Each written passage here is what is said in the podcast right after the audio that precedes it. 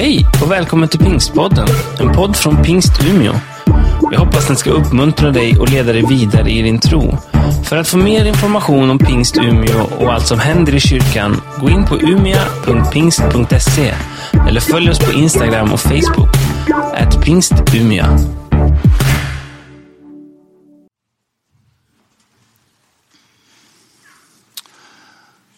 Det var ju en kryptisk rubrik som egentligen är en ordlek och ni som har varit med ett tag vet ju att det handlar om bokstaven B. Fyra ben. Svårt kanske att tolka det där. Bönen, Bibeln och den gamla uttrycket brödragemenskapen och brödbrytandet. Fyra ben. Det har med stabilitet, det har med kontinuitet, det har med balans, det har med styrka och uthållighet att göra. All ensidighet hamnar förr eller senare i diket. Det är till och med så, och det låter ju konstigt, men det är till och med så att i andliga sammanhang kan man renodla en sanning så hårt så benhårt så man kan ändå köra i diket för det blir obalans och ensidigt. Det är därför Bibeln ofta har liksom ett, ett brett perspektiv när den ska undervisa om livet i Jesus. Och till det bibelord som vi har lyssnat till som Marie läste så vill jag också foga det som Paulus säger just om detta liv från Kolosserbrevet 2. Jag har det inte på skärmen utan det, det har jag lagt till här nu ganska färskt. Eh, vers 6. Ni har lärt känna Herren Kristus Jesus. Lev då i honom. Och till detta liv så finns det alltså en mångfald eller en bredd av eh, eh, perspektiv som jag vill lyfta här och jag kommer alltså ta de här. Det är ganska klassiska saker. Vi är ju inne i apostlagärningarna. Vi har sagt att det här året ska vi liksom vandra igenom för att liksom ännu mer bekanta oss med det som är liksom vårt ursprung, våra rötter. Livet som liksom sprang fram och började flöda eh, genom en lärjungaskara som hade mött livet, Jesus Kristus. Man fylldes av helig ande på pingstdagen och kapitel 2 är ju hämtat från just den dagen. Och så föds någonting nytt som gör att världen och tillvaron aldrig mer är densamme. Pingstdagen var ju ingen ny företeelse, inte ens då, fast det är så länge sedan. Det var en stor högtid. Det var en judisk eh, skördefest kan man säga på, på senvåren. Shavut. Det är ju en av tre stora vallfarts eller pilgrimshögtider i det judiska året. Påsken, naturligtvis den stora.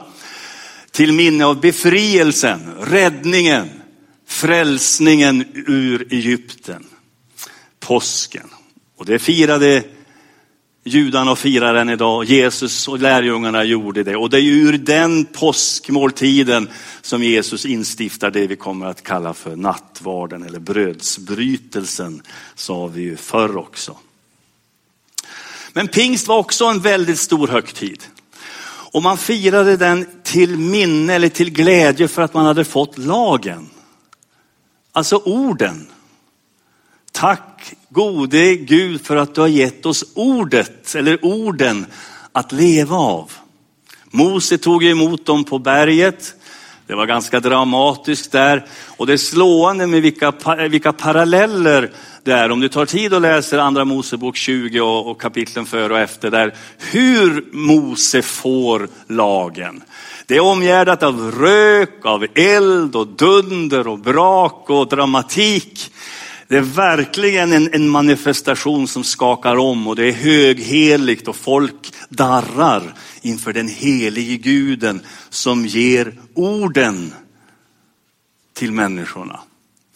Och därför är det ingen slump att när pingstdagen kommer, som man då samlas och ber om anden, men det är också i, i, i linje med det här, man ber och tackar för den lag som Gud har gett.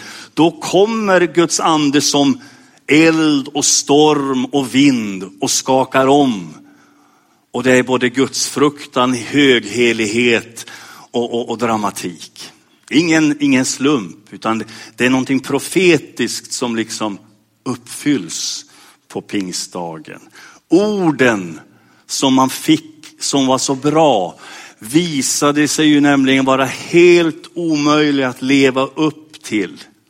Orden, buden blev som en spegel som visade på människans belägenhet men också oförmågan att liksom ta sig vidare ut ur självupptagenhet, ja till och med ut ur synden. Och det är ju därför som Jesus föds också enligt profetorden. Han som är det levande ordet blir människa. Ordet blir människa och bodde ibland oss, säger Johannes i sitt kapitel, kapitel 1. Han lever, han undervisar mäktiga gärningar som bekräftar hans guda eh, hemvist så att säga. Att här är det Gud som är ibland oss. Så dör han på korset, han läggs i en grav, han uppstår, besegrar döden, han far upp till himlen men lovar att anden ska komma. Och på pingstdagen när de är samlade här, kapitel 2, så faller Guds ande. Man kan säga att Gud själv eller Jesus kommer till dem i den här gestaltningen. Gud som hade lovat att inte lämna dem faderlösa. Och det kan låta förmätet, men ett faktum är att i och med pingstdagen, i och med den här stora högtiden som är en profetisk högtid och som liksom får sin fullbordan eller fullkomning i att anden faller. Eh, på den dag där man tackar Gud för orden som kom. Nu föds faktiskt, eller läggs grunden för en ny mänsklighet. Det låter ju väldigt förmätet, men jag tror inte man kan säga att det är någonting mindre. Det som förut var omöjligt blir möjligt, inte i människans egen kraft, men genom att Gud själv så att säga kommer till oss i form av helig ande och möjliggör någonting i en människas liv. En förvandlande, upprättande kraft. Ja, grunden till en ny upprättad mänsklighet. Petrus är väldigt noga och, och, och, när man, när man undrad, undrande och förvirrade frågar sig, men vad är det här frågan om? Jo, han säger, det är Guds ande som faller över alla människor. Nu uppfylls Joels profetia, säger han, vers 17 och vers 33. Det är Jesus som liksom står bakom det här. Nu finns det en ny möjlighet. Det kan låta förmätet, sa jag. Men inget mindre tror jag man kan säga. Från den här dagen vänds på något sätt historiens förlopp. Men det var inte så märkvärdigt till det yttre. 120 människor samlade. Ni vet bakgrunden, ganska skakigt med lärjungarna. Vad ska det bli av detta? Vi som har historien, så att säga, delvis facit i alla fall, vet ju den fantastiska grunden, fortsättningen och utvecklingen. Och vi vet också hur den kristna kyrkan faktiskt idag går fram som aldrig förr. Kanske, eller inte i vårt land, men utöver vår värld. Om du höjer blicken och ser lite vidare, lite längre, så är det en, en enorm kraft med vilket den kristna kyrkan växer idag. Därför att det är Guds ande som föder och verkar. Någonting som ingen människa skulle kunna ha åstadkommit. Men det började väldigt oansenligt. Och nu ska jag ta en väldigt banal bild som härrör sig från 39 år sedan. Vi åkte in på natten, i Lycksele BB, sju mil. Vår första, första barn föddes, Mikael. Han kom där på söndag, ungefär gudstjänsttid, ungefär så här.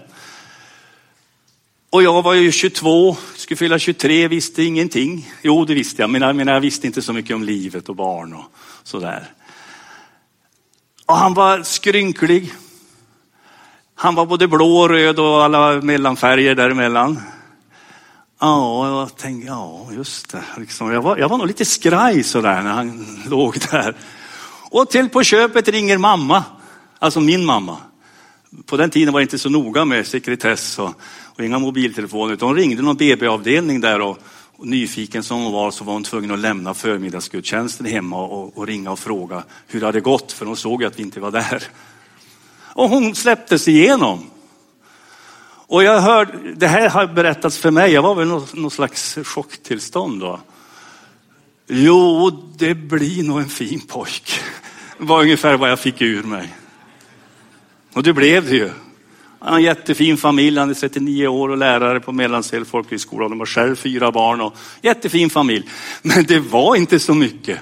Det var blått och rött och skrynkligt och blodigt och ja, men någonting nytt spirade.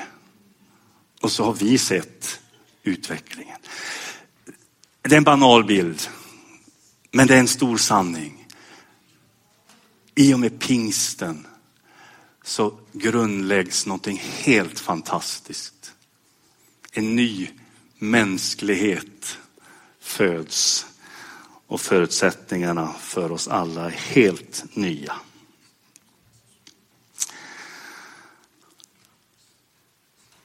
Ja, det låter väldigt högtravande, men, men, men det vi läser om här, det är faktiskt första dagen av en ny era. Uppfyllelsen av mångtusenåriga löften faktiskt. Och det, det, blir så konkret så att det faktiskt handlar om ett, ett nytt slags samhälle eller samhällsordning som växer fram. Ett nytt sätt att leva. Det är ett profetiskt förebud om en ny värld. Jag måste säga det en gång till. Det som händer på pingstdagen och liksom församlingens spirande första andetag ett profetiskt förebud om en ny värld. Ingenting mindre. Framtiden hade anlänt med denna gemenskap.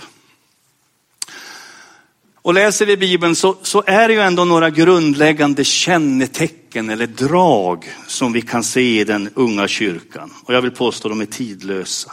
Och det är där vi har den här lilla ordleken om de fyra benen då. Som jag helt kort vill dela lite grann här. Vi har flyttat i somras. Vi lämnade Holmsund, Lennart. Kan du fatta? Har du förlåtit mig? Nej, men du sitter i alla fall på botbänken och har ett förlåtande sinnelag. Ja, det är bra. Vi flyttade, och vi skojar och säger vi har flyttat mera eh, på landet men närmare stan. Vi bor i Tavleliden, sju kilometer hit. Cykelavstånd och bra på alla sätt. Ja, i alla fall. Men innan vi flyttade så tittade vi på, ja nu överdriver jag väl om jag säger tusentals hus, men åh vad vi har tittat på Hemnet och vi har kört runt och vi har drömt och tittat och slängt och gett upp och lagt ner projekten. Men, och så har liksom vi hållit på så där ett antal år och så slog vi till och det blev så. Och väldigt många olika sorters hus. Men, men det, är, det är något väldigt märkligt. Det är ändå bara fyra, det är fyra väggar och, och, och en, en grund. Men sen är det en väldig skaparkraft och de ser väldigt olika ut. Och en del moderna hus är ju väldigt, ja, de ser väldigt ut. Men det är fyra väggar och en grund och ett tak i stort sett. Alltså någonting tidlöst, grundläggande i bokstavlig mening. Ganska tidlöst. Som håller och ska hålla över tid.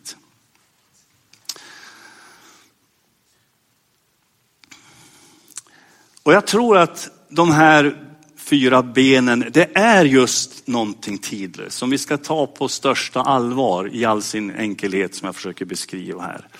Jag tror inte det är någon slump heller att det är bönen, eller Bibeln och bönen som inramar det här som står i mitten. Gemenskapen, hjälpen, brödsbrytelsen och så ordet och bönen. Det är på något sätt grunden för det vi är och som är den kristna kyrkan. Börja lite grann om det första, om, om Bibeln. Tänker du på att det här är faktiskt en profetisk dimension? Alltså det, det är ord, det är böcker, det är pärmar, det är blad. Men att det finns en profetisk dimension, det vill säga det kommer från evighetens dagar och sträcker sig in i evighetens dagar. Om det nu finns dagar, för tid finns ju inte i evigheten, men du förstår vad jag menar. Alltså det finns en dimension som är mer än bara ord och bokstäver och berättelser. Det jag har inledningsvis nämnt lite grann om, om högtiderna här.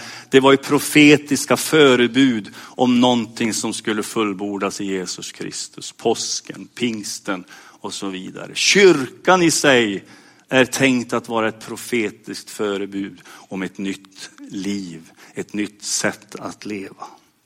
Och bibelordet, och det är därför Bibeln själv har det vittnesbördet. Och därför vill jag ta tid att läsa det här som vi brukar påminna varandra om, men som i vår tid, vår relativistiska tid, lätt får klä skott för mycket attacker. Så här säger Bibeln själv om sig själv. Och det här är viktigt att ta fasta på om du är med i en kyrka och bekänner dig till det här livet. Andra Timoteusbrevet 3 och det är den unge Timoteus som får de här orden av en erfaren faders gestalt får man ju säga som Paulus var för honom. Eh, 3 och 14. Stå kvar vid det som du har lärt dig och fått visshet om. Kom ihåg vilka lärare du har haft och att du ända sedan dina barnaår är hemma i de heliga skrifterna.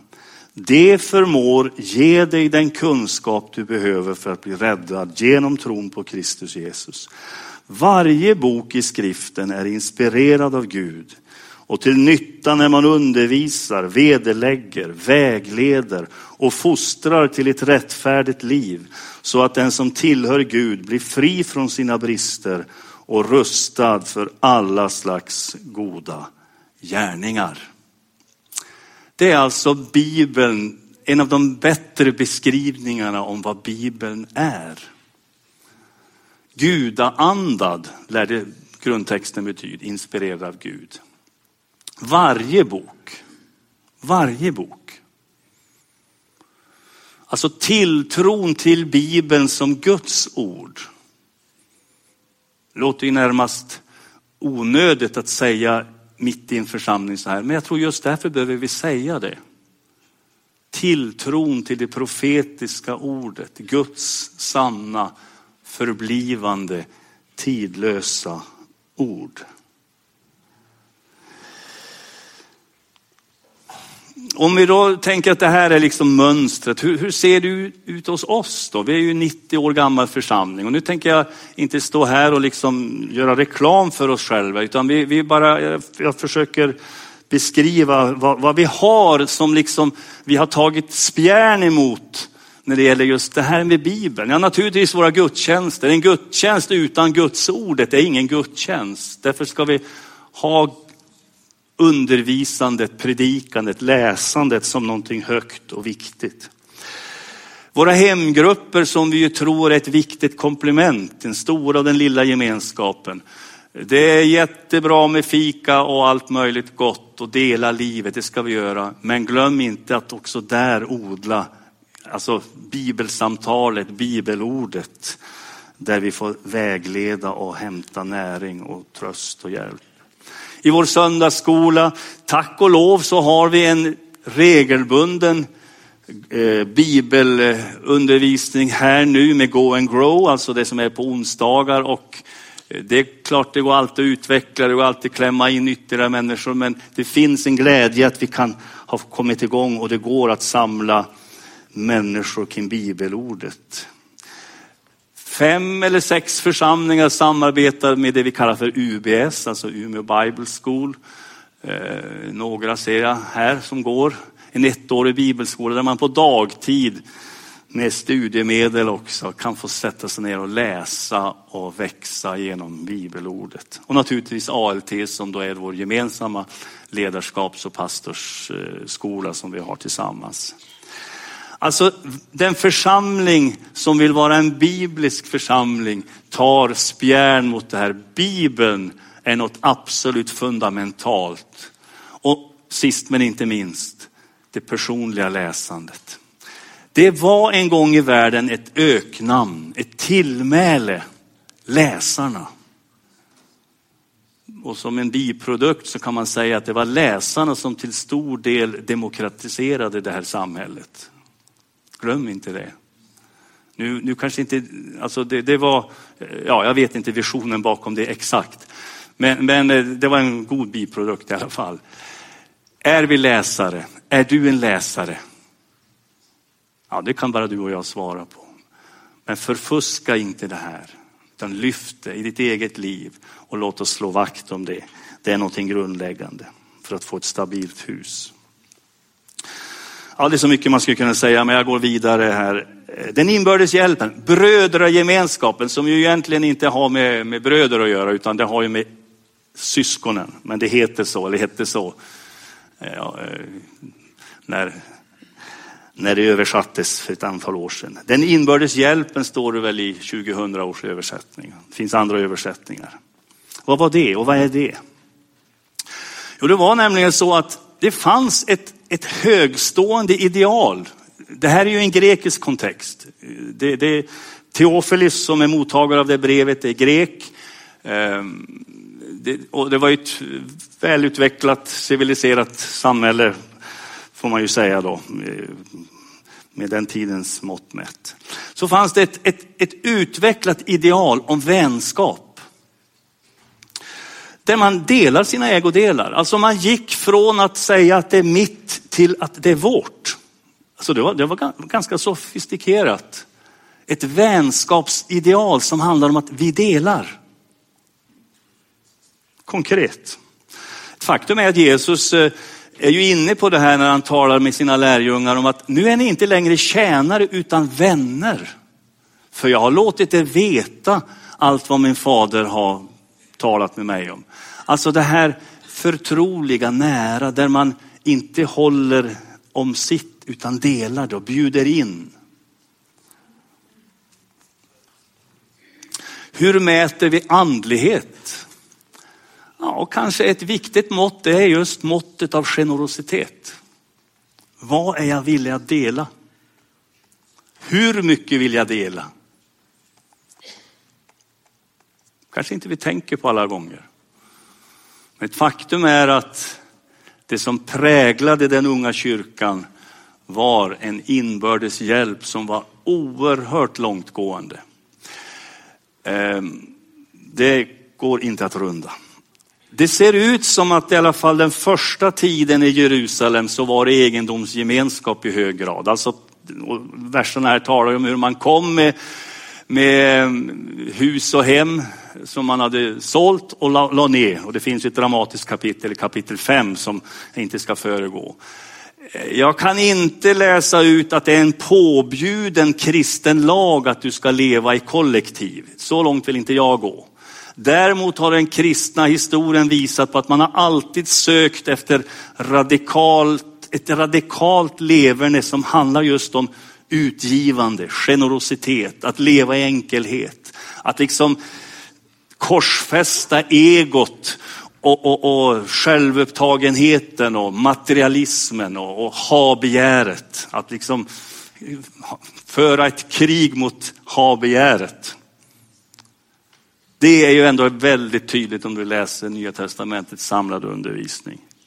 Sen är det ju kristna som genom åren har sett det här som ett, ett ideal och försökt hålla kvar vid det. Du har klosterväsendet, munklöften och mm, nunnelöften och det här. Ja, det behöver jag inte utveckla mer. Och kommuniteter, alltså att leva i nära gemenskap, dela vardagslivet, dela ekonomi. Nu medger inte tiden att utveckla det där. Men jag kan inte se att det är en påbjuden ordning. Däremot ser jag tydligt mönstret att leva ett liv i ett utgivande. Det handlar inte längre om mig och mitt. Det handlar om vårt syskon. Det handlar om inbördes hjälp och det är någonting väldigt konkret. Någonting som alltid utmanar och är något av en provokation. Och också en, det liksom riktar udden också mot ditt och mitt eget ego och självupptagenhet.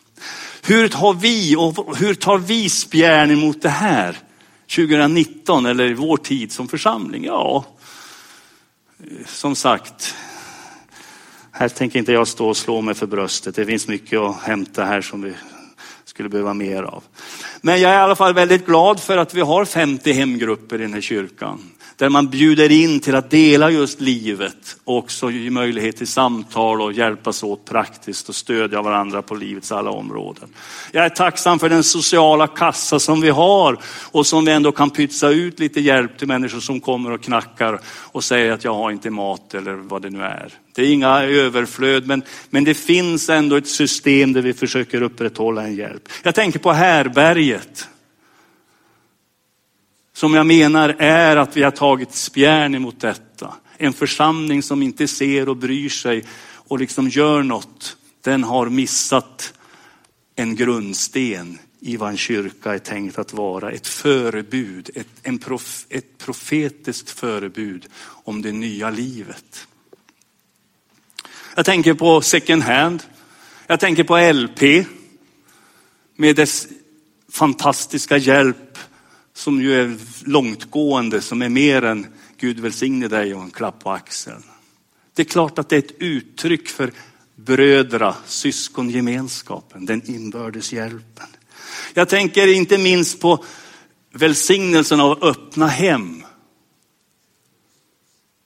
En extra säng, ett, kanske ett extra rum, kanske att en kontaktfamilj när SOS hör av sig. Kanske gå in som familjehem där man formligen skriker efter hem. Och de skulle aldrig säga det officiellt att vi vill ha kristna hem.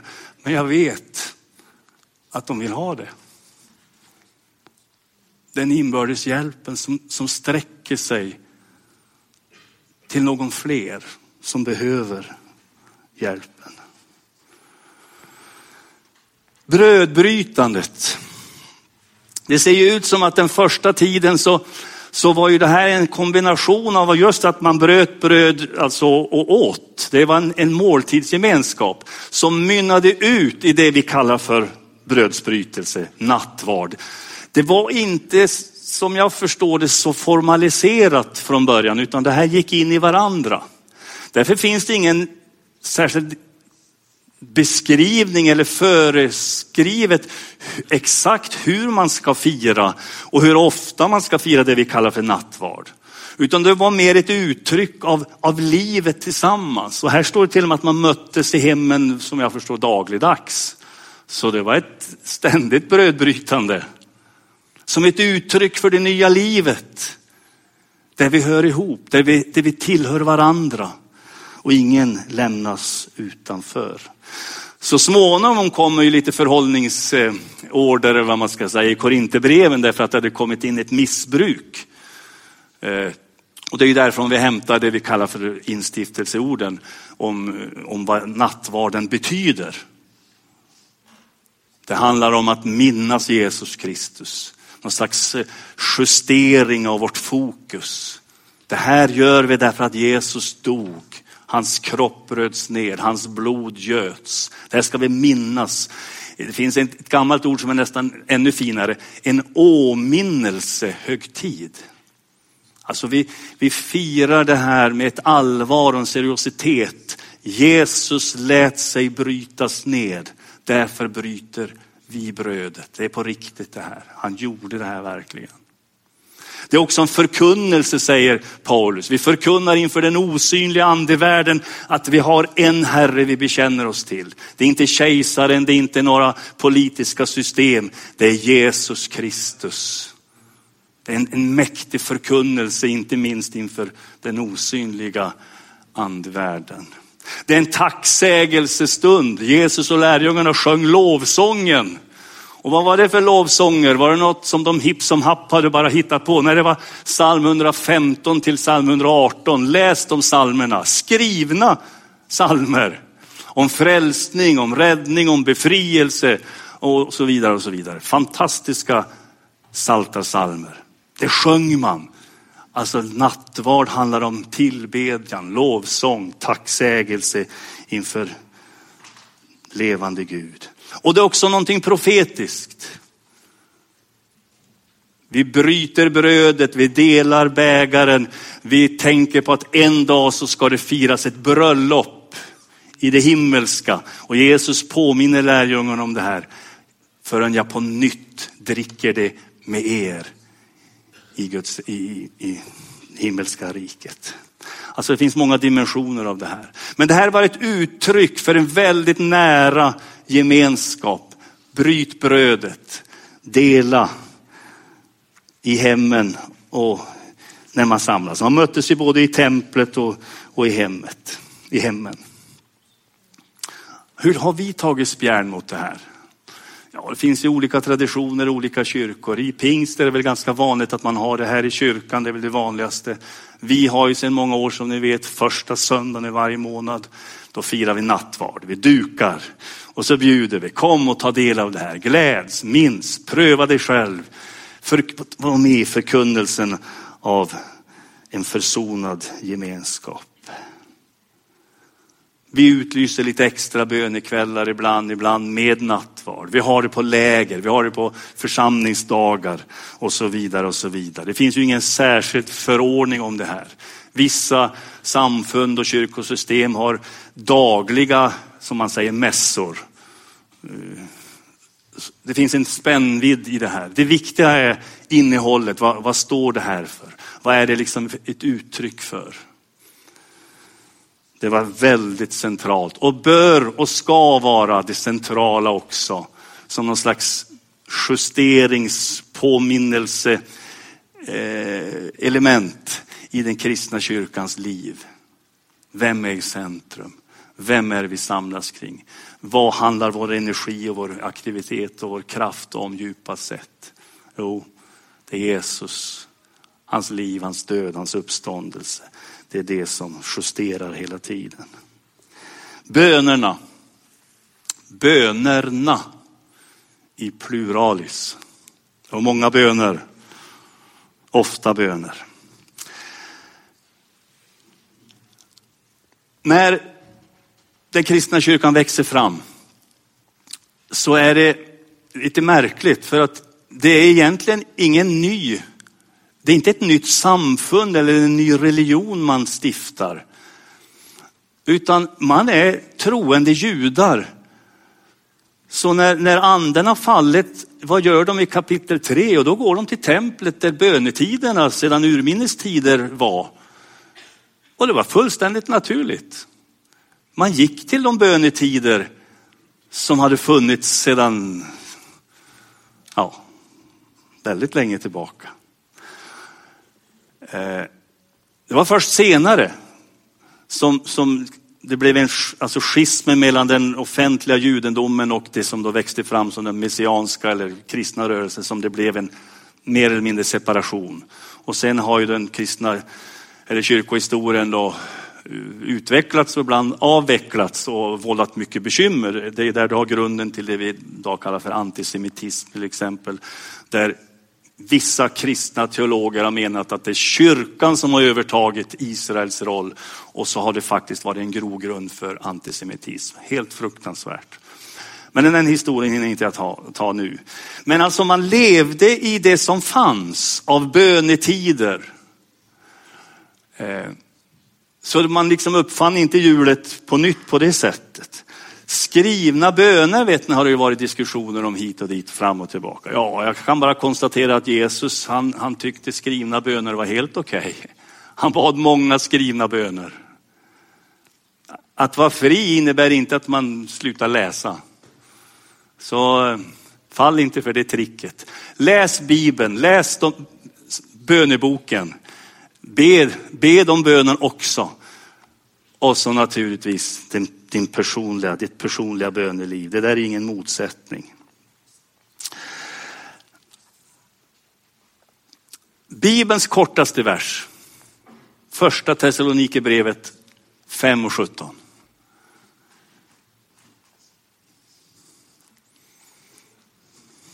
Ralf, du har det. Bedjen oavlåtligen. Kan du ta det på ett... Eh, be oavbrutet tror jag det står. Be ständigt. Ja, men det är ju djup teologi. Vad betyder det? Be ständigt. Ja, det måste betyda att man ska be mycket. Är ni överens? Man kan alltid be. Men det är bra med bönetider. Tisdagar har vi bön här. Vilken gudstjänst vi än samlas till så ber vi.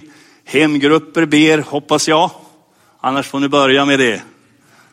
Annars är det no, no, no, no vajsing någonstans. Eh. Och så vidare och så vidare. Vi kan hitta på alla möjliga. Det är 24-7 bön och det är nattbön och morgonbön och middagsbön. Ja, ni kan hitta på vad som helst. Men be ständigt, säger Bibeln.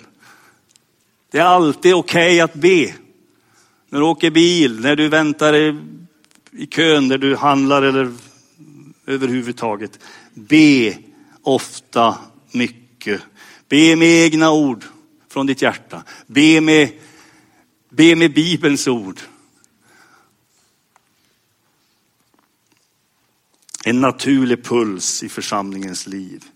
Fascinerande att se apostelgärningar hur man gång på gång återvänder till det här. Ehm, Petrus och Johannes är hotade i Apostlagärningarna 4. Förbjudna att tala i Jesu namn. Vad gör man? Jo, man samlar de sina och så står de, då bad de gemensamt högt till Gud. Då blev det storbönemöte. Och så kommer Gud över dem med kraft och så fortsätter de. När Petrus blir fängslad och han blir frisläppt som genom ett under. Under tiden står det att man hade bönevaka. Man bad ivrigt för honom och så kommer bönesvaret och han knackar på där. Då står det att där var många samlade till bön. Men det var märkligt, de hade inte så mycket tro på att det skulle hända något, för han höll inte på att bli insläppt. Läs Apostlagärningarna 12. Men de bad i alla fall. Och undret skedde och han blev insläppt. Alltså det följer dem som en, en, en stark puls. Bön i livet i olika bemärkelser. Det privata, det personliga, fasta böner, gamla böner, nya böner, skrivna böner, spontana böner. Men be ständigt uppmanar Bibeln oss i den kortaste versen. Den måste vi väl ändå komma ihåg. Sen om vi praktiserar det, det får ju du pröva själv. Ja, nu ska jag landa. Man kan nog säga att det utmärkande draget hos den unga kyrkan, om det här var liksom någon slags grundpelare som husen stod på, eller huset stod på och ska stå på, så finns det ju drag, någon slags, eh, vad ska man säga, atmosfär eller uttryck. Och det är det vi har läst här. De höll måltid med varandra i jublande, uppriktig glädje. Glädjen i församlingens liv. Glädjen. Och det är ju något annat, och det tror jag alla håller med om, än, än den här, alltså det ibland kan ju vi som är reklamförstörda, alltså vi tillhör den generationen som har översköljts med färg, färgglada, glatta, men många gånger väldigt ytliga reklamutbud. Det, det är ju något annat än något påklistrat, utan jublande, uppriktig glädje står det. Och jag tror att den djupaste glädjen ändå på något sätt har just med det här med givandet att göra. Det är inte mitt längre, det är, det är vårt, vi delar. Kom, ta del. Dela tron, dela varandras behov. Glädjen, viljan att försöka avhjälpa nöd. Det skapar en jublande, uppriktig glädje. Det som är märkligt, eller egentligen inte märkligt, det som är fascinerande skulle jag vilja säga, vers 47 här. Det är att, att det här livet, den här glädjen, den här, det här sättet att leva, det profetiska förebudet, det skapar en sån attraktion. Det står ju tydligt där. Så att de var omtyckta av folket. Och vad nu folket är, jag, jag tolkar det som de, de breda lagren. Makten var ju hotad. Den religiösa makten var hotad. Den politiska makten var inte glad och så vidare. Men, men folket står det. det. Det fanns någonting där som skapar attraktion, sympati, förtroende. Det finns någonting tilltalande över en sån här gemenskap. Det är ingen sluten exklusivitet. Bevare oss väl för sådana sammanslutningar. Och särskilt om det är kristna förtecken. Ingen sluten exklusivitet. Men bevare oss väl för överlägsen självgodhet också. Vi som har funnit, vi som vet bäst. Det är dödsstöten för en kyrka. Det är en jublande uppriktig glädje över det vi har funnit och fått del av, av nåd och som vi gärna vill dela. Anden attraherar. Jag tror det. Nu ska jag avsluta med en väldigt konstig historia, men den var så bra, i alla fall för mig. Jag läste ledaren i VK igår, Ola Nordebo.